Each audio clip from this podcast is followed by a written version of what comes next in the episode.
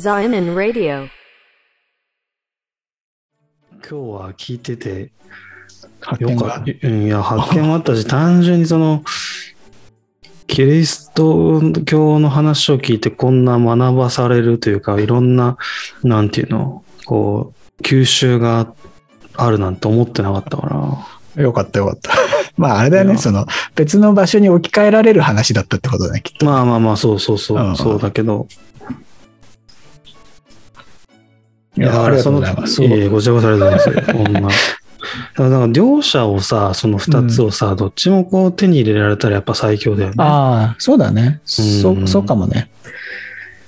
あの、うん。なんか、こう、パウロの言葉なんだけど、その旧約聖書のその、いや、旧約じゃない、新約聖書の、まあ、主要な人物なんだけど、その、あのーあなん、なんていうの、その神の言葉を伝える、その世界に伝えていくためには、その、行った場所、それぞれの人にちゃんと合わせなきゃいけないよねっていうような文脈のことを話している箇所があって、めちゃくちゃいいこと言ってるじゃん。あらゆる人がいるから、こう、あらゆる人に伝えていくためには、自分自身もそのあらゆる人にならなきゃいけないんですっていう、その、じ自分を捨てて、もう自分はこういう人間だからみたいなことを言うのはやめて、その人たちがどういう人たちかっていうのを見て、その人たちと同じような人になならないと伝えていけないんだよっていう、こう、言葉があるのよ。どうしたどうした？もうめちゃくちゃいい言葉じゃない？それ。うん。パパウロさん？パウロね。パウロか。うん。うんあまあ、その、まあ、今の話とはちょっと絡む話だよね。なん,、うんなんていうかそ、自分の主張、俺がこれが正しいって思ってることがあるかもしれないけど、それをちゃんとやっぱ人に理解してもらうためには、相手を見ないとね。うん。うん。サンパウロってことね。サンパウロです。ブラジルってことだね。セイントポールですね。ブラジルはやっぱいろんな人種いるもんね。まあ、ブやっぱラジルのいろんな、いろんそなパウロが、そう、そうそうね、ブラジルか。うんパウロがその話をしたときはブラジルが舞台ではなかったけど。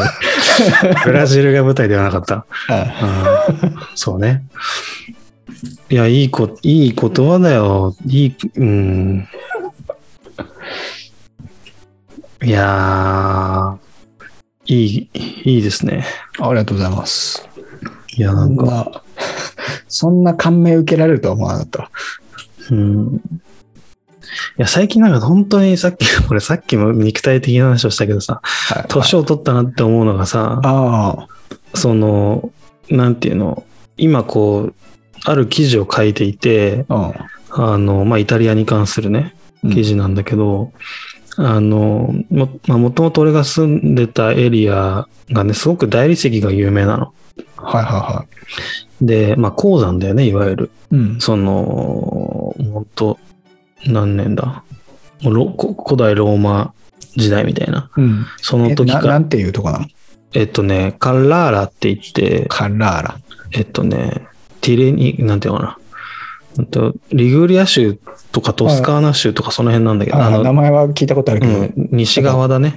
あ西側なんだう。ん。うんうんあのーまあ、山があってさ、うんで、そこがもう大理石がいっぱいあって、うんすごい削れてるのよ。もう、まあ、もう昔からね、うん大理石を掘ってきたと。あの、ミケランジェロとかの、はいはいはい。あの、ダビデ像あるじゃない？うんとかのじゃないね、ミケランジェロの。うんあれのダビデ像はそこの石を使ったらしいんだけど、そう。うんっていう話をさ、例えば2年前に聞いてたとしても俺はふーんで終わったと思うんだけど。なんかその山がこう削られてる絵とかさ、うんダビデ像云々の話とかさ、うん見るとさ、で、しかも古代ローマの時からみたいな、はいはいはい。すげえなって思うんだよね。あもう感慨深くなっちゃうのね、それそうそうそうそう 人ってすげえなとかって思っちゃうね。歴史ってすげえなみたいな。今までそんなこと考えたこともない。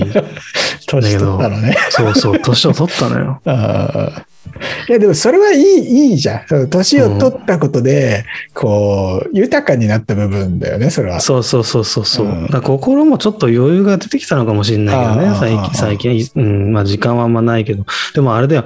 だから、その、もうめちゃくちゃ、もう何、俺や俺やっぱ、あアマチュアというか素人だなと思ったのが、ダメだ、プロじゃねえなと思ったのがさ、こう感銘受けるじゃん。うん。だからめっちゃ文章量多くなっちゃってんだ。シュッとしなきゃいけないのに、めっちゃ書くみたいな。なるほどね。めっちゃ心動いてんじゃんみたいな。プロじゃねえなっていうね。う んなるほどだからうん。そこう、コンパクトにまとめなきゃいけないのね。そうそうそうそうね。いやーでも本当年取ったなって思う。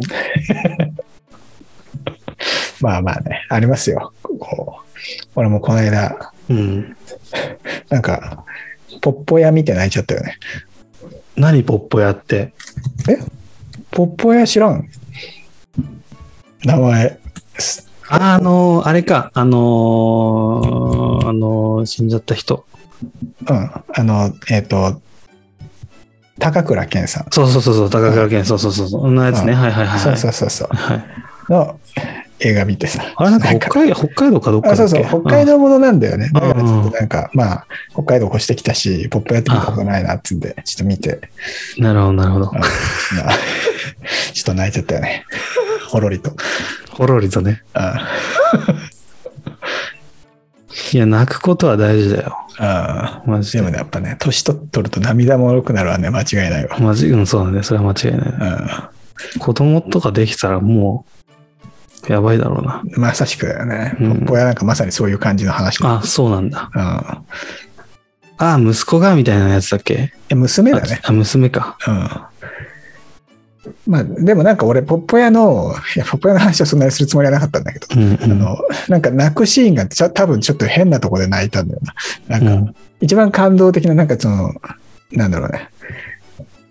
ネタバレするとあれだから、なんかまあ感動的なシーンがあるんだけど、うんうんうんそそこじゃなくて、なんか、すごい、高倉健さんのさ、うんあの、演じる主人公がすげえ真面目な日本人、昔の日本人みたいな感じで、うん。もうなんか鉄道に自分の人生全部捧げたみたいなうん。こう人でさ、なんか、こう、なんかセリフで、なんか、俺はなんか親父の言ってた言葉をそのままにやってきただけなんだって、その親父が、あの、日本は戦争で負けて、その、この戦争で負けた日本を引っ張っていく役割が鉄道にはあるんだっていう、その言葉を、なんか、だけを信じてやってきたんだっていうセリフがあって、うんなんかそこでこうなんかね、うわ、俺らの時代とちげえなっていうか、なんか、あそういうふうに考えて日本人やってる人たちも日本にいねえなみたいな。ところで、ちょっとなんかフォロー、うるっときちゃって。えっと、あなるほどね。おはいおいやー、共感はできないけど、でも、ね、男を感じたみたいなこと？えそう、そうだしね、俺結構そういうね、愛国心っていうか、うんうん。なんか自分の国をなんか大事に思って生きるっていうのをすごい昔から憧れがあって、ああ、はいはいはいはい。うん、なんか特にアメリカの映画とかを見るとさ、あーなんかそういうことねちょいちょい出てくる、その自分の支持する政党とか自分の応援している、あのー政治家とかに対して結構熱烈にこうさ、支持を表明したりとかっていうのがさ、あのーアメリカ映画とかだと出てきて、なんか俺、特に、まあ俺ら世代だとさ、なんかもう政治に対して、日本の政治に対してもう完全諦めちゃってるみたいなところあるじゃない。うんうんうん。で、なんか、でも、そういう、こう、なんか、自分のポリシー、まさにポリシーだよね。ポリシーを、こう、体現してくれる人を、こう、応援するとか、なんか、そういう国になっていくように、こう、なんか、まあ、愛国心を持って生きるみたいなのを、なんかすごい、日本にで、なかなかできないから、人生この方そういうことができたことがないから、なんか、昔から憧れがあって、うん。胸が熱くなったと。うん、そう。ああ。ちなみに、あの、ちょっと大学生みたいなツッコミをしちゃうと、はい。やっぱあんたテレビを見てこなかった人なんだろうって思うんだけど、はい。高倉健じゃなくて、高倉健ね。失礼しました。高倉健さんね。高倉健さん。多分そっちのが、あの一般的だと思う。ああ、そうなんだっ。ていう、なんか、俺が音、音情報じゃないからね、テレビをね、見てないからね、こう文字としてね。マジで出演っていうねうん。そうそう。ああ、高倉健かってなっちゃうね。いや、いいね。はい。こんなとこっすか？そうだね。